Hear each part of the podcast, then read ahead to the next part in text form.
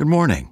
This is the Start Your Day with Faith podcast, a Christ centered daily devotional podcast designed to inspire and grow your faith. December 13th Tapping into Glory. During her morning devotion, Mama Jane got stuck on Moses' statement in Exodus 33:15.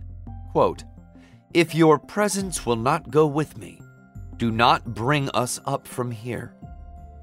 She read from the Bible commentary that if we want to live in the fullness of God's anointing, we must fill our mouth with his praise. As she reflected, she desired his presence.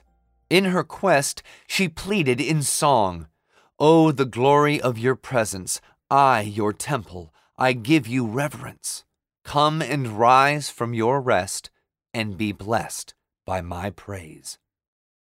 Mama Jane possibly learnt about the relationship between God's presence and the anointing. Yes, God's glory and the unction. Colossians 2:10 says we are in God, made full, and having come to the fullness of life. Anointing breaks the yoke. Hence, we'll do well to A. Glory.